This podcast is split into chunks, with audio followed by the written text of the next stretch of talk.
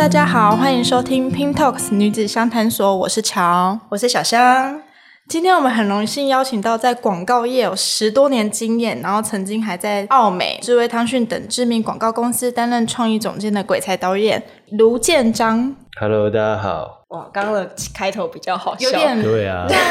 人家说大家好，大家好，然后你有口臭。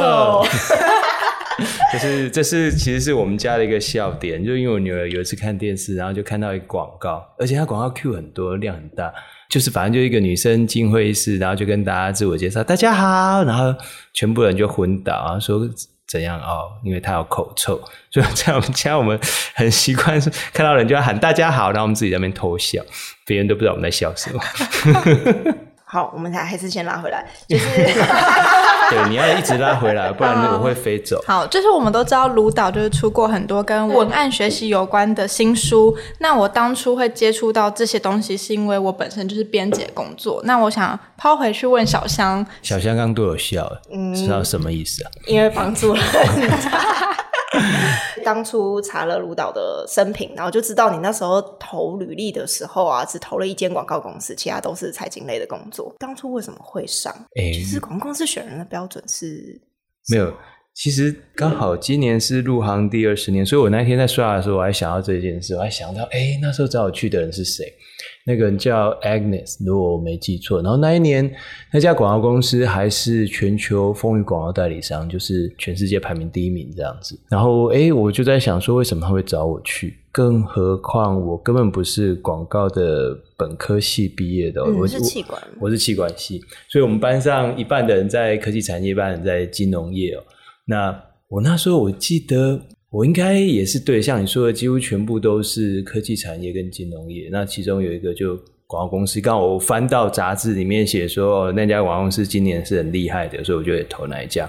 而且那时候投履历跟我们现在不一样，是要寄信封，然后就是你要去买牛皮纸袋，然后把你的那个履历啊、自传啊什么印出来，然后贴上照片，就很蠢，还要贴上那个小小的照片在上面，然后粘好，然后再拿去邮局一份一份寄，所以。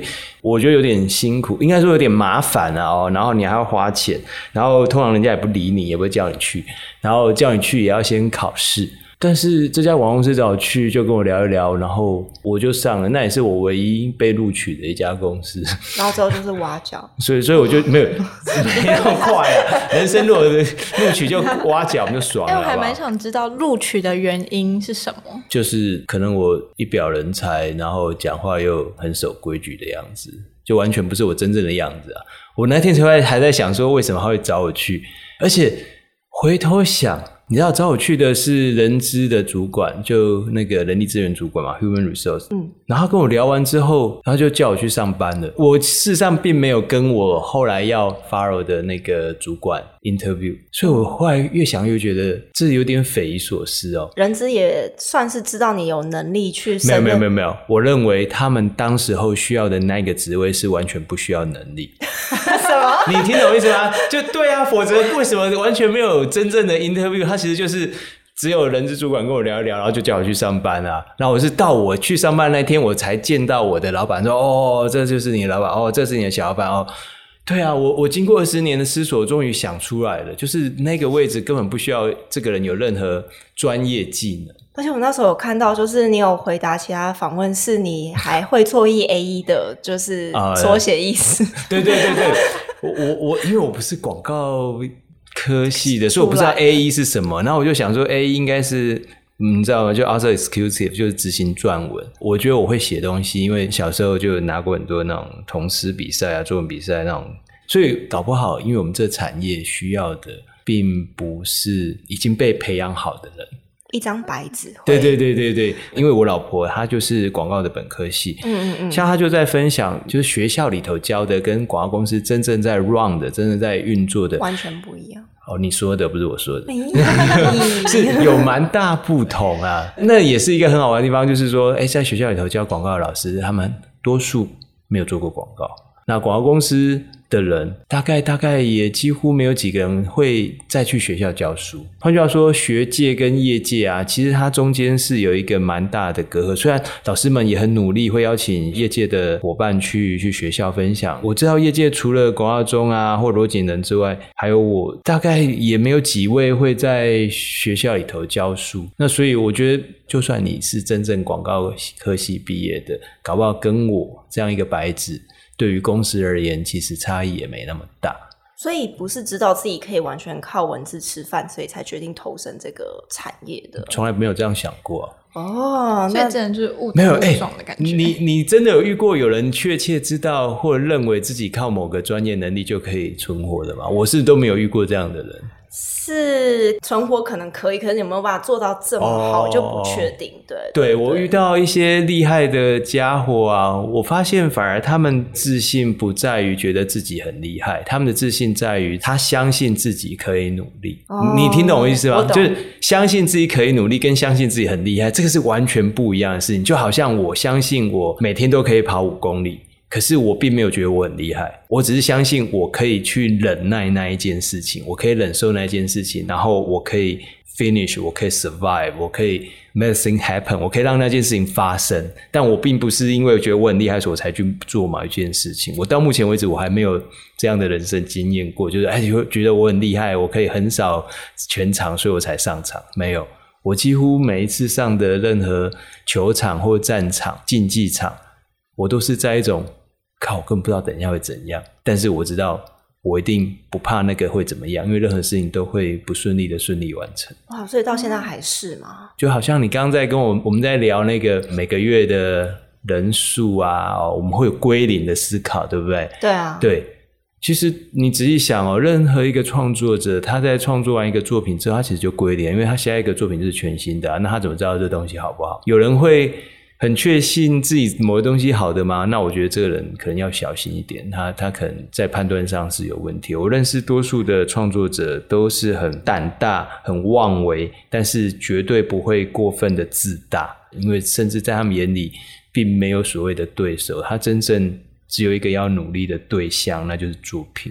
就是你可能原本觉得你应该要追过前面那个人，就是他就突然离开赛道，说不定他其实已经比你 跑在前面五十圈，所以与其这样，不如在想着自己不要急着跟世界比较，但是应该要有属于自己的世界。分享的是当你半夜在睡觉时，乔丹还在举哑铃这件事情，我觉得哦，那个情境我觉得很有感。我只是很好奇，你到底花比别人更多少的时间在写文案、哦写、哦、文字？应该是说。刚好这件事情是我喜欢的，呃，我说的喜欢是包含阅读，但是阅读其实就不单单呃只是读书嘛，因为其实我觉得我们大家也很辛苦哦，因为我们都住在台湾，所以我们多少会有一点被误导了，甚至造成自己的误解，就觉得说读书是为了考试，那今天没有考试我就不用读书，嗯、对，可是。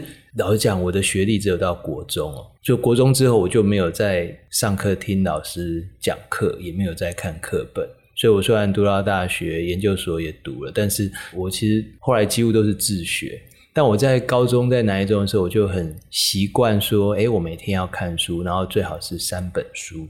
嗯、那时候我的目标是希望把南一中的图书馆的书全部看完。所以我什么书都看，什么动物图鉴啊、量子力学啊，然后园艺啊这些，然后昆虫图鉴那些我也都看，因为我就觉得说，哎，反正是我不知道的事情，我就很有兴趣。那所以你刚刚问我说有多少时间，我觉得反而是反过来讲。那如果你是一个创作者，你应该没有什么时候不再创作嘛？对啊，除非你死掉了，不然你为什么不创作？那所谓的创作，它当然也包含你要吸收养分。所以，譬如说，我早上送完女儿去幼儿园之后，我通常会读报，大约是从八点半读到十点，读一个半小时的报纸。但你说这样有很厉害？没有，我输我爸很多。我爸一天是读六份报纸，那有怎么样嘛？我觉得那还是会很不一样啊。就是啊，别人就没这样，所以你有这样，所以就可能会产生差异。那像你刚刚讲说，对啊，Michael Jordan 他其实到。半夜十二点，他还在举哑铃。举哑铃，那是为什么？那是因为当时候，呃，他面对到活塞队，活塞队对付他的方式就是把他撞到击落，好吧，嗯、就是就是 Jordan 不是要飞起来嘛，他就把他击落，嗯、而且就是用很暴力、很粗鲁的方式把他摔下来，让他知道说，他每一次要上篮的时候，他一定会受伤，他一定会遇到很惨痛的代价，但 Jordan 的方式就是好，你要跟我硬碰硬，那我就要更硬。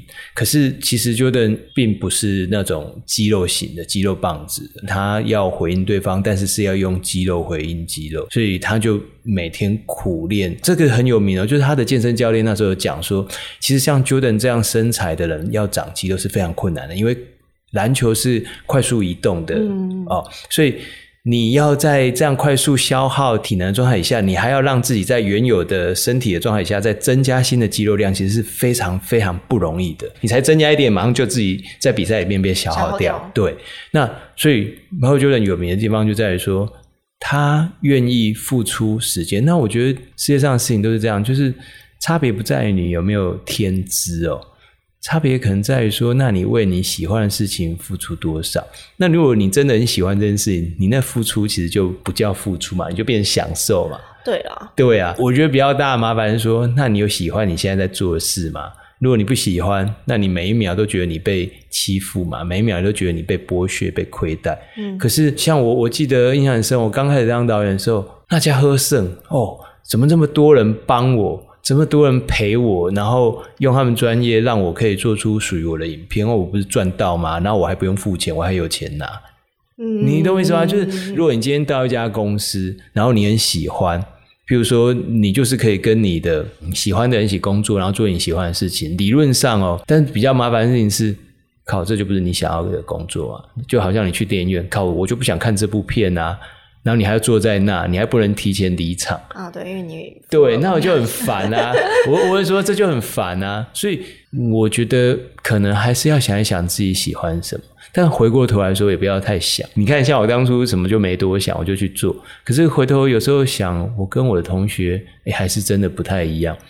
我就不想每天照时间打卡下班，然后把衣服扎在裤子里头。我我曾经遇过那个那时候台湾奥美的创业总执行创业总监是一个澳洲人叫 Mark Berman，然后我就是问他说：“哎、欸，你为什么会想要来做广告？就好像你们刚问我一样。”他说：“因为他不想要把衣服扎在裤子里。”我说：“靠，这什么烂答案？”他说：“真的，真的，他是真的因为这样才做广告的。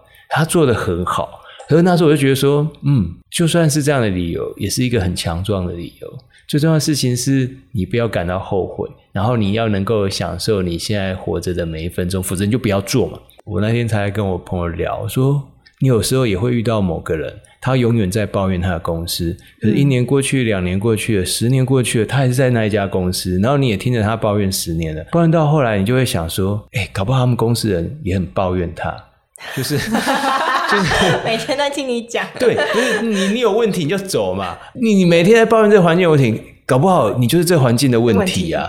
像我蛮在意环境的，因为你就会发现说，环境的维护是很困难的，是很不容易，很然后你一失去它很难恢复。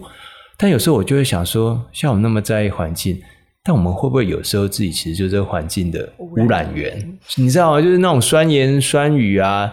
哎，我们遇到酸雨，我们都要赶快戴帽子，因为你知道酸雨会让人家秃头啊。那你自己还那么多酸言酸语，嗯、而且你知道酸性体质其实很容易生病。对啊，你就会觉得说，啊，你如果那么杜烂讨厌这家公司，啊，你让我们像哈？我觉得当代搞不好我们真正要面对最大问题，就是说，那你快乐吗？好，你现在就觉得你不快乐，那你有没有什么方法可以改善？你可以让你回到快乐的状态。如果没有的话，那我觉得这才是你最大的问题，而且搞不好。这样不快乐的你，才会造成别人的问题。你会变成一个低气压中心。也许，其实你知道，那个管理学里面其实有谈到这个名词，就是组织气候。哎，它是用气候来形容哦，就是说这个组织里面的气候是如何，而且很多人会造成组织气候的变化。像你刚刚讲低气压，对啊，啊，如果这家公司就是因为有一个人他是低气压中心，考啊，大家就每天上班，想到明天要上班就无精打采，然后更不想去。我我印象很深，我第一年工作的时候，我遇到有一个人，他是一个英国人，叫 Golden。我那时候去 Burnett 跟他 interview，他没有录取我，但我最后就问他一件事，我说如果可以的话，你可不可以给如此 junior 的我哦，第一年工作的我，给我一个建议？嗯，然后。我们对话当然都是英文的嘛，因为他他不会讲中文。然后就说，如果有一天你起床发现你不想去上班，那你就不要去上班。真假的？真的。然后，但是问题不到这边就结束。然后说，但是你接着要想的是，那你要去哪里？我们很习惯抱怨嘛，对不对？哦，就是靠北靠物啊，靠下面那种靠。那那靠完之后呢？要怎么解决？对，你想要做什么，你可以做什么，然后你要做什么，然后你怎么做，你现在就要去做。对啊，当然不是说你不能怨天尤人，你不能就是怀忧丧志躺在那，都可以的，都可以的。好，但你做完了之后呢？你不要跟我说，哎，那我明天的计划就是我继续抱怨。这不是计划啊，这是抱怨啊！嗯、而且你知道，爱因斯坦曾经讲说，重复做某一件事，然后希望它有所变化，基本上是 cycle 啊。嗯、对啊，你知道吗？嗯、我们剩下的天数很少，像我今天来这里，等于用我剩下七千二百零四分之一，五百多天。那我叔叔前天中秋节过世啊，这个年假我还去参加我师公的告别式啊，也不到六十岁就走了，比我爸还早。然后更别提说，我这几年很多朋友，齐柏林、吴鹏凤都不在人们所预期的那个时间里头离开。你大学毕业就是两万一千九百天嘛，六十年，再怎样你都得想一想，这么少的日子你，你你要怎么过？像我妈以前还会愿意跟我说话的时候，她会说：“笑嘛一天，哭嘛几缸，就是哭也是一天，笑也是一天。嗯”那你为什么不笑笑过？我从来不会觉得自己很了不起，但是我。一直希望自己可以作为一个不被别人摆布的人。你为什么要被那个你根本就瞧不起的人所摆布呢？大家有没有踩过狗屎？你有没有踩过？有 有。对啊，那你踩到狗屎之后，你会怎样？你会骂脏话吗？我是一定会骂了。会啦。我说看，look，好看，然后接着呢？还是默默去把它清理掉。对啊。可是你看啊、哦，如果你今天在工作上遇到不如意的事情，就好像你踩到狗屎，should happen 嘛，就是你活在这世界，这世界就是有狗，那狗就是会大便，所以就会有狗屎。然后运气不好或怎样，反正你就是有机会会踩到狗屎。那你会把狗屎小心翼翼的保存好，然后再。午餐的时候找你最要好的朋友，然后再把它递到他的鼻子前面说：“ 哎、欸，你闻是不是很臭？看，真的很臭，你再闻嘛，你深呼吸一下。来来来，我今天踩到的时候就是这么臭，来，你再吸一下。然后，哎、欸，他闻完之后，他皱着眉头，然后不想跟你吃饭，觉得跟你吃饭很痛苦。然后你再找另外一个人。然后下午的时候，哦，你再打电话给你男朋友说：哎、欸，我跟你讲，我今天查到狗屎。哎、欸，你可不可以现在来我公司？来嘛，你现在就来。你若不来，你就是不爱我。你来，我跟你讲，来来，你闻。”闻你闻，你闻看看是不是很臭？是不是超臭的？然后到晚上回家洗澡的时候，你小心，你把它包好，你怕被水给冲掉。哦，你把它仔细的弄好，然后在吃饭的时候，跟你爸妈吃饭聊天的时候，你妈说：“哎，我跟你讲，我今天煮你最爱吃的这个。”哎，然后说：“等一下，等一下，你听我讲，妈妈，你闻，你闻这个。”然后你就把大便，然后拿出来，然后在妈妈的鼻子下面给她闻。你妈妈，你闻，你深呼吸，爸爸来，你闻。你不是说你爱我吗？你闻是不是很臭，超臭？然后到晚上睡觉的时候，你还把它小心翼翼的放到枕头，然后再把头啪躺下去，好让自己整个晚上都继续闻那个狗屎的臭味。对啊，我们。会不会有时候就是过分的去保护我们讨厌的东西？你会不会给他过多的注意力？或者说，你为什么要被他欺负？他欺负你不就那一下？可是你为什么要决定你剩下的时间都要继续闻他的臭味？搞不好那一个当时候欺负你的人，在你现在还在嘟烂他、骂他、咒骂他的时候，他他正在跟他朋友，然后正在唱歌、在喝酒，开心的要死，他根本不记得你。他搞不好连你的名字都讲不出来，然后甚至他连有伤害你这件事情他都不记得。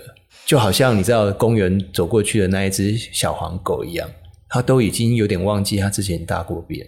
那其实你看，好像我刚刚在分享，它就是一个很标准的，我在跟你分享一个概念，但是我是用一个比喻。嗯，其实这才是文案要追求的事，并不是你要去写一个多好看、多厉害的文字，没有的、不需要的，而且没有人会被你骗的。我说没有人会被你骗，就说你写的再漂亮又怎么样？没有人要看，然后看了你之后，好一堆好漂亮的字哦，然后关我屁事。装其实就是我觉得台湾当代一个很麻烦的事，假更是台湾一个最该丢掉的 dirty word。我们有时候会假装加班嘛，啊，因为别人还没下班，所以你要假装你也在加班啊。明明你就做好了啊，啊，你又怕别人觉得你不认真。管理学的角度就是你用最少的时间，然后完成一样的工作，然后做到更好的品质，你不是很棒吗？是啊。可是我们现在都没有这样，我们都假装要延长我们的工时嘛。嗯，以前我在广告公司的时候，尽量在六点半的时候就离开办公室，因为我很清楚知道说我不走，大家都我的组员不敢走。我说啊，没事，赶快回家，没事哎。对啊，谁敢啊？对啊，所以我就告诉我主人说，你们应该要训练自己离开公司，因为不懂得下班的人，其实就没有真的在上班，因为他会假装上班，所以他只是时间拉很长，可他每一分钟其实都在混。如果是你们跟我一样，你的工作是跟大量跟人的生活有关，那你一定要真正有自己的生活。啊！如果你每天都在办公室加班，啊，你都不知道外面年轻人他们在街上在聊什么，在玩什么，嗯，那你凭什么认为你可以影响他们？你连他们现在在干嘛你都不知道了，嗯。最重要的事情是你只是在假装嘛。你没有收过伪钞吗？有。你有收过伪钞？多少钱？没有哎，五百吧。哇，好多。啊，你收过多少？我没有收过哎。那你那五百块的伪钞啊，请问是公司发的薪水吗？不是。不是吗？不可能是吧？对吧？不可能是嘛？嗯、因为银行转账不可能，对吧？因为我们现在薪水都是公司转账，然后你去提款机领嘛，所以几乎你不会收到老板给的钱里面有伪钞。嗯、那我要讲的事情是，虽然我们都很抱怨老板，虽然说我们都说自己是社畜，虽然说我们都被呃资本家压榨，可是如果说我们都没有在薪水里面拿过一块钱的伪钞。那表示老板给我们的钱每一分都是真的。嗯、那但是我们每一天来上班，我们的每一分钟都是真的吗？嗯，我是，我是。我以前可能不是，我就会想说，哎，哦，好累哦，混一下，哎呦，哎，看一下那条裤子，哎呀，还不错，哎，那个谁，郭大忠，你要不要看一下这个裤子？如果可以的话，我们认真的面对自己，我们认真的活，我们认真的。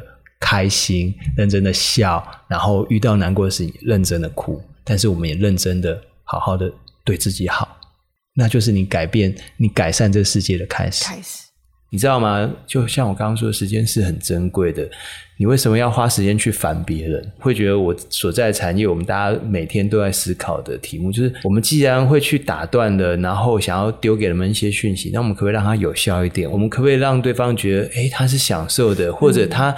得到了某样他本来没有想到的东西，我觉得那才是核心，才是重点。就好像我的工作其实是高挫折性的，就是呃，你每次去提案，其实客户很有机会是不接受的哦。嗯，对，那很多人会很生气，就很很火大，就骂客户，然后骂客户怎么智障啊、脑残啊，这种我们都听过嘛。就是你的创意都花在抱怨客户上面了。那但是。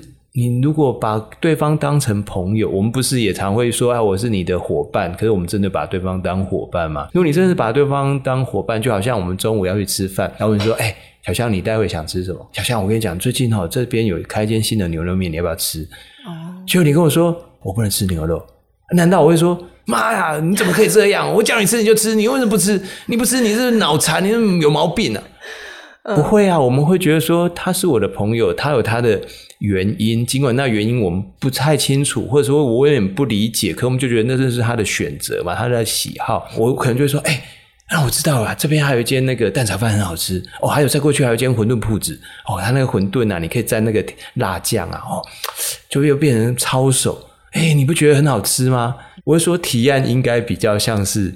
我们要去吃东西嘛，对啊。然后我跟我朋友说：“哎、欸，你要不要吃这个？这个很好哦。哦啊，你怕胖？好，我跟你讲，那个蒟蒻其实不错，它热量低，可是又有嚼劲，然后可以让我们有饱足感，就类似这样嘛。那对方就算再拒绝你说：‘哎、欸，不行，我吃蛋会过敏啊！’你你这个人怎么糟糕？你为什么吃蛋会过敏？蛋炒饭明明是世界上最好吃，你不会嘛？你不会这样子去骂他？嗯，我觉得真正的创作者或创意人，他应该要有一种热情，就是。他一直都在发现好的东西，然后也因为这样，他会很想把这些好的东西分享给他觉得好的人，因为他觉得对他们会好。嗯，但是对方拒绝他也没关系嘛，因为不妨碍啊。像我常常去跟客户提案，我都会想说，讲完这个故事，OK，他不拍那也没关系。为什么？因为会议室里面有三个人，那就有三个人在听到这个好的故事。他们尽管在工作上没有要拍这个片子，可能他们搞不好会去跟别人说，而谁知道呢？搞不好他的朋友的朋友的朋友。听到这个故事，觉得不错。对啊，他不一定会怕哦，可是他搞不好本来要做一件坏的事，他就没有做。你也许瞧不起自己，可是你不会瞧不起你所有的朋友吧？不会。对，然后你也不会瞧不起你朋友的朋友吧？可是搞不好这里面就有一个人，他的影响力很大。然后因为这样，他就决定说，嗯，他要来帮助那个流浪动物。嗯，他因为这样，他就想要帮助那个年老的智能障碍者。嗯、其实很多人不晓得老憨儿。然后你要想哦，他也许小的时候有父母亲可以照顾，他父母亲年老了，他父母亲死去了之后呢，他们会不会比许多人来讲更辛苦？你看，我今天告诉你这件事，我就觉得，那我们没有白白浪费我今天开一个多小时的车来到这儿。嗯，这就是我觉得，那你如果要让你人生活得有价值、有趣、开心，不一定要去追求意义这件事，因为你光在想有没有意义这件事情，就可能会花掉很多时间。时间但是你应该可以去追求有意思、interesting。哦、嗯，像我就是喜欢每件事情是有意思的，我愿意花力气、时间去做我觉得有意思的事情，因为它可能好玩啊，它可能就是触笔触笔啊。我就是拍卢广仲，我们大家全部几乎都是无偿的，那是。呃，台湾独立书店联盟的一个活动，然后那一天是世界阅读日，然后我就找卢广仲拍一个广告片去呃宣传这件事情，然后我请他念一首诗，是罗志成的《梦中书店》，他念哦念到你知道，他跟我有点像啊，我们都姓读，也是台南的，我都笑说他应该是我亲家。他念诗念到，哎，我从镜头里面看，怎么有一个闪光划过去，然后什么东西呀、啊？然后我就再回看，哎，那什么东西为什么会有闪光？然后叫制片叫摄影师，我说，哎，那到底什么？然后摄影师说，导演，我说这样，那是卢广仲的汗。我说哈，他念诗念到那个汗从额头这样滴下来，然后在镜头里面就是有反光嘛，光变变成很像流星这样划过去。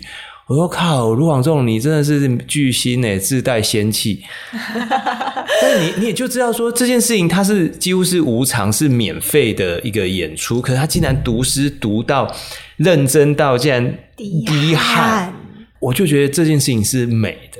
最后啊，我们拍完的时候啊，他突然我说啊，谢谢谢谢你来帮忙。然后不会啦，触笔触笔啊，你知道触笔触笔啊，其实是非常台语人的一种说法。我不知道你们有没有听过，你们。嗯没有，对不对？没有。眼前两位可爱的女子没听过。触笔触笔其实是我们很台南的人那种讲法，就说啊，这件事情就好玩呐、啊。哦。触笔触笔就是趣味趣味。嗯。我说，看你这讲的真有趣哦。我说，哎、欸，那我们再补一段。哎、欸，摄影师，我们再来一下。你就讲一下这，就是念完诗，然后弹一下吉他，弹一段和弦之后，然后说啊，触笔触笔啊。对，我觉得读书就是这样。看书其实就是这样，它不是为了谁，你不是有老师，你不是有考试，你是为了你自己。然后这件事情呢，看起来好像无用，但是又如此的好玩，因为它让你可以逃避这个残酷的现实。就是有时候常常讲说啊，书店的事就是我的事，因为我喜欢书店，然后我希望我喜爱的这个事物它可以继续存在，你知道吗？我们都应该去支持我们喜爱的事物，因为否则的话，它迟早会成为你怀念的。OK，假设你把书店拟人化，书店是一个人哦，那你喜欢书店？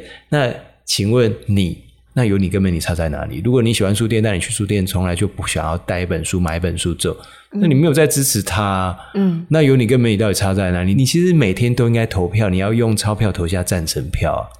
哦，你应该去购买你喜欢的、你认同的品牌，比如就说啊，你都愿意花三四百块，然后吃一个你根本不知道是谁做的，然后吃了之后也不知道在吃什么的东西，那你为什么不愿意花一样的钱去买一本你知道是谁做的，而且大家都说它很棒的书呢？嗯，就算你不知道它好不好，你也可以买来看完之后，然后说屁啊，大家说很好，我没有觉得很好啊，你为什么要被别人所？讲的话局限，对，你为什么要被别人决定你的人生呢？我觉得不被别人决定你的人生，它在任何层次、任何领域都应该适用啊。就像我们刚刚讲心情，就好像你的品味，就好像那你喜爱的呢？你如果是一个创作者，你应该很清楚知道说你的作品才代表你，而不是你说的什么东西代表你。你说你很厉害，你很有创意，OK，那也很好。那但是人们想要看的是啊，那你做了什么？你为我们的世界做了什么？你你改善了什么？呃，我昨天去那个大稻埕，然后参加那个林钟奎老师的一个讲座，他是为岛内散步的一些伙伴们做的一个讲座，然后去谈说，诶，像他很喜爱一些老建筑，然后他就会为了保存、保留这些历史的文物，然后他去努力，他去参与公听会，然后他会去申请。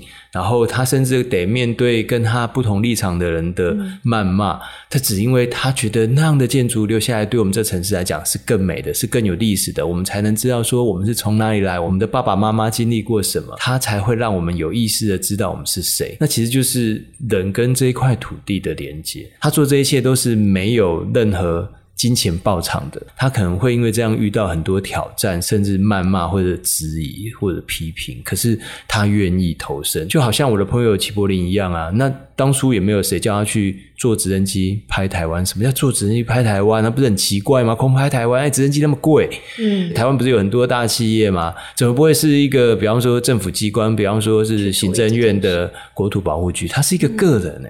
嗯，那你就觉得这个人好傻。可是又会觉得说，哇，我们好险，我们有这么傻的一个人。但你会觉得说，好，那如果这样，我想要跟他站在一起，我愿意跟他站在一起，我要让他知道说，他其实并不孤单，还有我们很感激他，我们很感谢他，我们愿意陪着他，尽管我们没办法成为他，没办法做他在做的事情，可是我们要让他知道说，他后面有人，他旁边有人，好，他在做的事情，我们 appreciate。我觉得这些都是可以让你快乐的事。很多时候，我觉得那个付出带来的快乐好像更纯粹，就好像我每天跑步一样，就是你没有人逼我去跑步啊，我有跑没跑谁知道？然后。跑了又怎样？你其实从物理学角度，我跑一跑又跑回原点，这这在做功来讲，它产生的功是零嘛？它是完全没有做任何功效的。可是我喜欢，而且在那过程里面，我花了那时间，我是在投资我的身体，我让我的肺活量每天被锻炼，我让我的肌肉有活动的机会。就好，我们刚刚讲说，啊，那你可以为世界做事，你可以为自己做事啊。如果可以的话，我认为你每天都应该花两 percent 的时间给自己。两 percent，你知道是多久吗？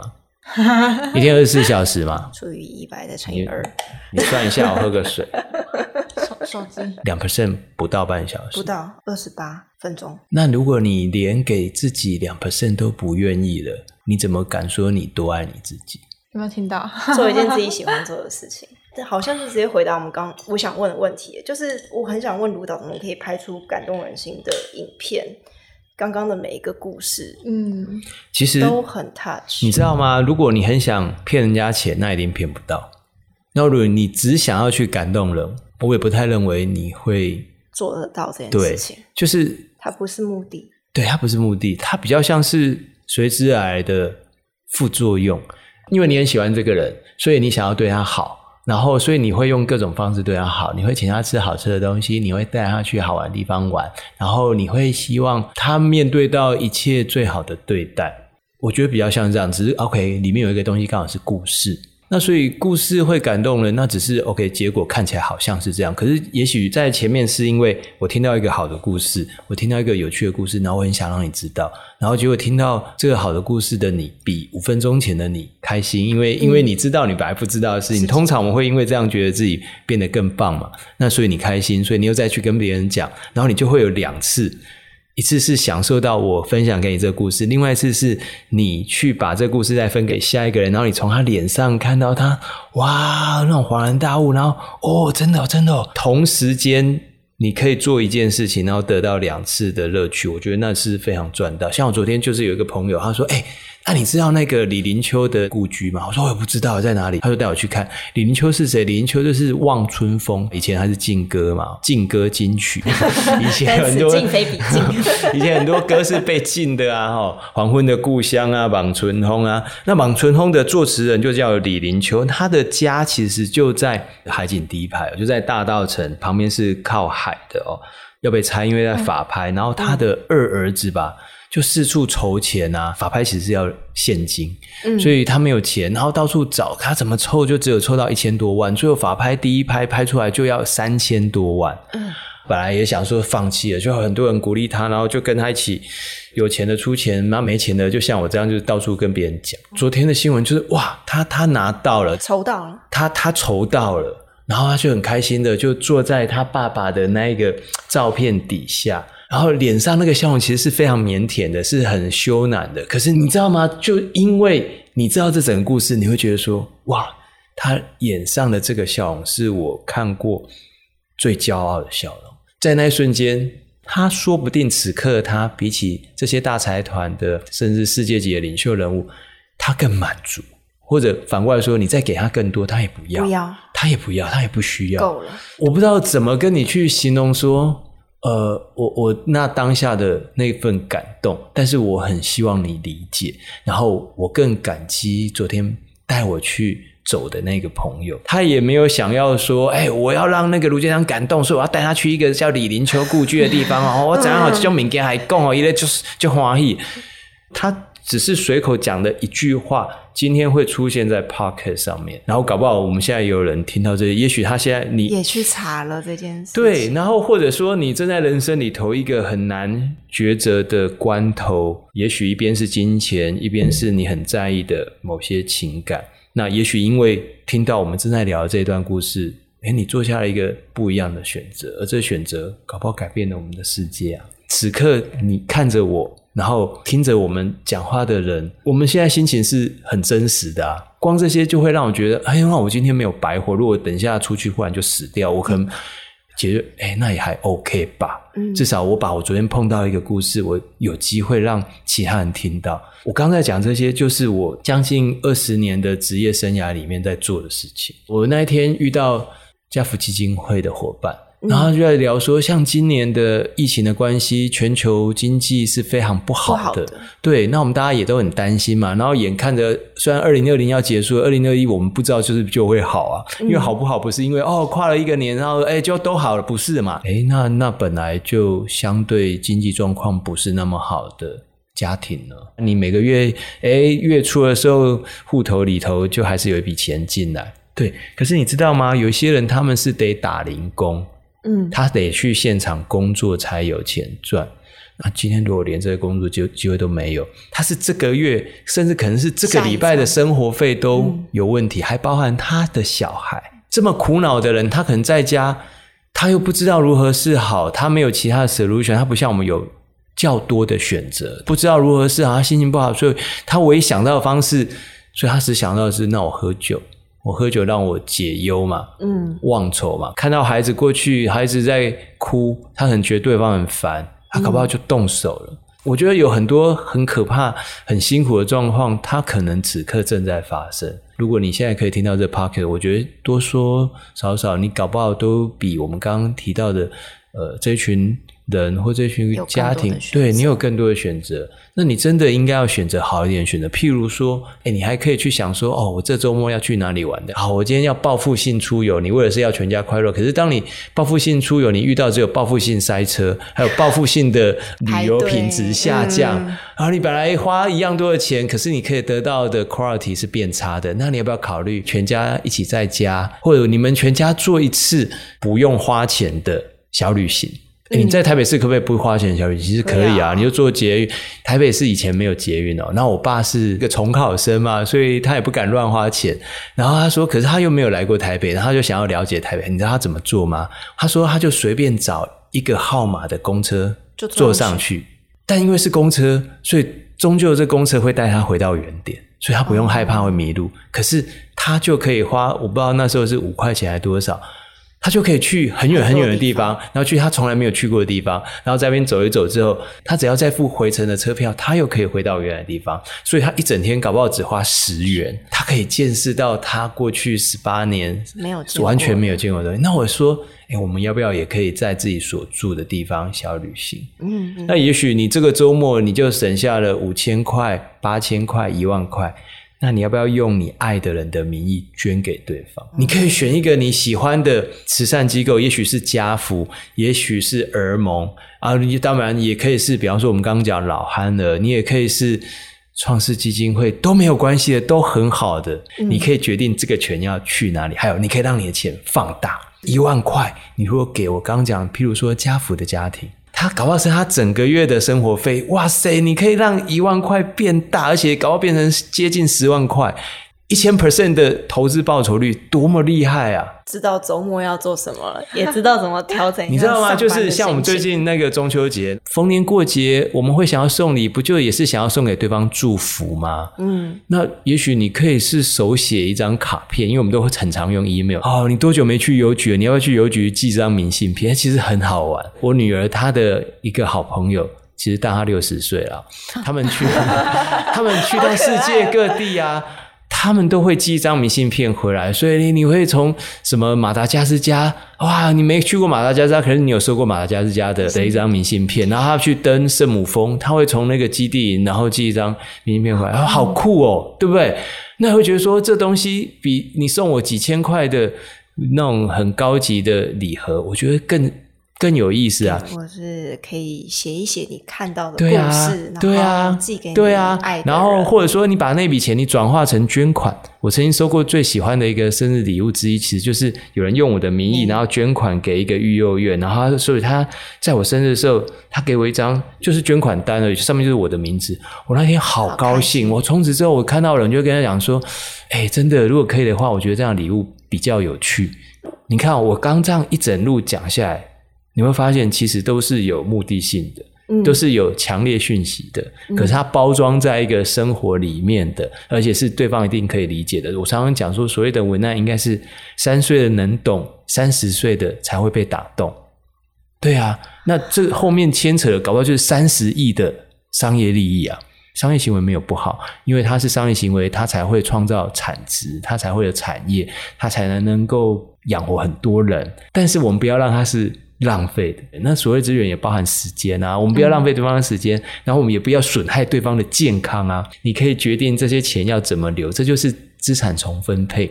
纳税其实就是资产重分配，嗯，然后我们也可以自己纳税给我们喜爱的、我们喜欢的东西。比方说，我喜欢看书，那我就买书啊，嗯。那这就是我我对我喜爱的东西的支持啊。那我认为所谓的文案应该就是这样，就是 OK，你喜欢这品牌，你知道这品牌在做好的东西，所以你希望让这品牌被更多人知道。嗯嗯，所以你选择用一个有趣的方式，然后是你自己可以掌握的方式，是别人可以懂的方式，然后去跟你的朋友分享。消费者就是你的朋友，消费者不是你的对手，消费者不是你要骗的人。如果你把消费者当成你要骗的，你本身就是诈骗集团，你应该被抓去关。还有，你活该，你的 performance 很差。因为我们都希望诈骗集团的 performance 很差嘛，差才不会害到别人嘛。对，对啊，如果你是一个好的文案，嗯、你应该要尽量的去靠近现场。嗯、其实靠近现场也是得到故事的来源嘛。源因为我曾经有一个品牌是瓷砖，一开始给那 brief 我也听不太懂，就是也没有什么感觉。那我就说，哎、欸，你可不可以让我去工厂看看？对，然后工厂工厂很远呢。我说到底多远？他说开车进去要三个多小时。啊，来回不就六小时？我说拜托，让我去看一下，因为我没去过瓷砖工厂，你让我去走一走。真的往山里头开，开到后来讯号剩一格，手机的讯号剩一格，然后真的是偏远。对，然后真的除了工厂周围，其他都是草。你要记得啊，工厂里有人啊，工厂里面不是只有机器嘛，所以我就去看那个有没有老师傅。我就过去跟人家开杠啊！哇，师傅你们休困者，我好啊好啊，你想我我公个公司啊，公个公司要来来，好，他就带我去旁边。你知道那个不像，就是没什么，其实很多时候就是有什么。你要到现场看，你才会知。他们觉得没什么，其实对我来讲都是有什么。像中间，哎、欸，那个老师，我就说啊，小在恁那什么啊，check 讲好啊不好，你讲用听啊，哦嗯，用听的，瓷砖用听的，这个就跟我们想象的完全不一样。什么用听的？他说：“哈，他们通常瓷砖做好，你们知道瓷砖用烧的吗？对啊。哦，哎，你算蛮有概念。我去去之前，我都没有想过瓷砖用烧的。我想说，就是粘土粘一粘，然后压一压，就有了，就。还要烧过，还要高温烧过。哎，高温过高还会烧破。啊，过低，哎，它那个硬度又有问题。他说，他们全部出成品出来的时候，就输送出来出来之后，他就是拿一根小锤子，滚咔，滚咔，滚咔，滚咔，滚吭，哎。”有问题，声音不对，跳出来。哦，我说，哎、欸，所以是用听的。他说，所以他们的专业就在于说听力，不是视觉，用听的好去判断它的硬度。嗯，我说，哦，所以后来我就做一只是女生穿着高跟鞋啊，走在瓷砖上，咔咔咔咔咔，啊，咔咔咔咔咔，咔咔咔咔，空。表示这一块有问题。问题。对啊，啊，这个我坐在办公室，我想一百年都想不会出来的啊。这坐车来回六小时，在现场半小时不到一小时，值不值得？值得啊，值得啊！因为这加总起来也许不到七小时，可是就是过去三十年从来没有人想过来的。那不是有没有人想过，是根本我的前辈们，我的上上代的前辈们，我所有做过广告的这些。前辈们没有一个人去过啊！你愿意去现场，你就会得到你本来不知道的故事，而这个后面可以带来的商业利益，对不起，它只是巨大的副作用之一而已。卢院他有在帮书里面做一些什么吗？他就变缪斯女神哎，但但我我真心觉得他很照顾我。我说照顾我，包含说他让我变成更好的人，或者说让我试着想要成为更好的人。遇到他之后，我其实对很多事情的那种观看的方式，或者。做决策的角度也会不太一样。比方说，我现在面对很多工作或合作邀约啊，除了传统，我们会去思考说金钱啊、时间的报酬，呃，合不合适？我通常还会多问一个问题，就是那我做这件事情对我女儿以后的世界是好还是不好？嗯，如果是好，我才要做。所以，比方说，我今天会来上这 podcast，就是我判断说，诶，这个对我女儿以后的世界是好的。对，那。但这很直接，其实它非常直接，而且它几乎决定了我现在所有工作的样貌。我拍的所有片子，我都会去想说，五年后、十年后。我女儿回头来看这个片子还有意义吗？同样，它可以达到商业目的，它可以回答销售的问题。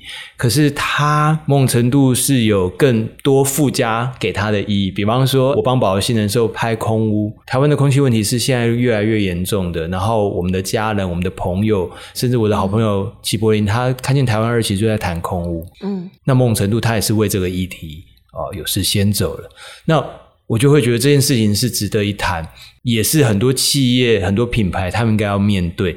而面对这些问题，其实对于他们来说是带来绝大多数的利益，因为所谓的公益就是公共利益嘛，它是有利益的，它是有巨大的利益的，必须说是大家都很努力在追求的行销的可能。所以很多。行销很多广告现在都已经转而去回答人类的问题，去达成 SDGs，就是联合国发表的永续发展目标。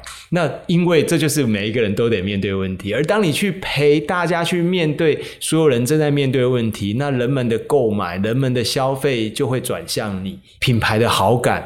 决定了一切，全世界的主要的行销潮流都在做这件事情，就是真实，就是在回答、回应你的消费者他们面对的问题，不管是种族、环境、水资源、贫富差距、气候变迁，甚至是性别平权，任何你想得到问题，任何我们每一个人正在面对的问题，其实都是当下任何行销人、创意人正在努力创作的目标。嗯，所以我判断，我认为你们这 podcast。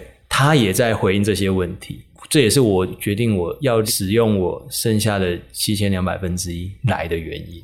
谢谢。对，那我也会很希望。你知道我为什么会写书吗？因为我发现我每次去演讲，我花两小时，我只能最多资社会的演讲三千多人听到，但是很多人又一直到处跟我邀约说，要、啊、找我去演讲，扩散的。对，我在意的是那个效率。对，那个同样的想法，那我跟两两百个人讲，跟三十个人讲。所以我后来想到说，哎，我可以写书。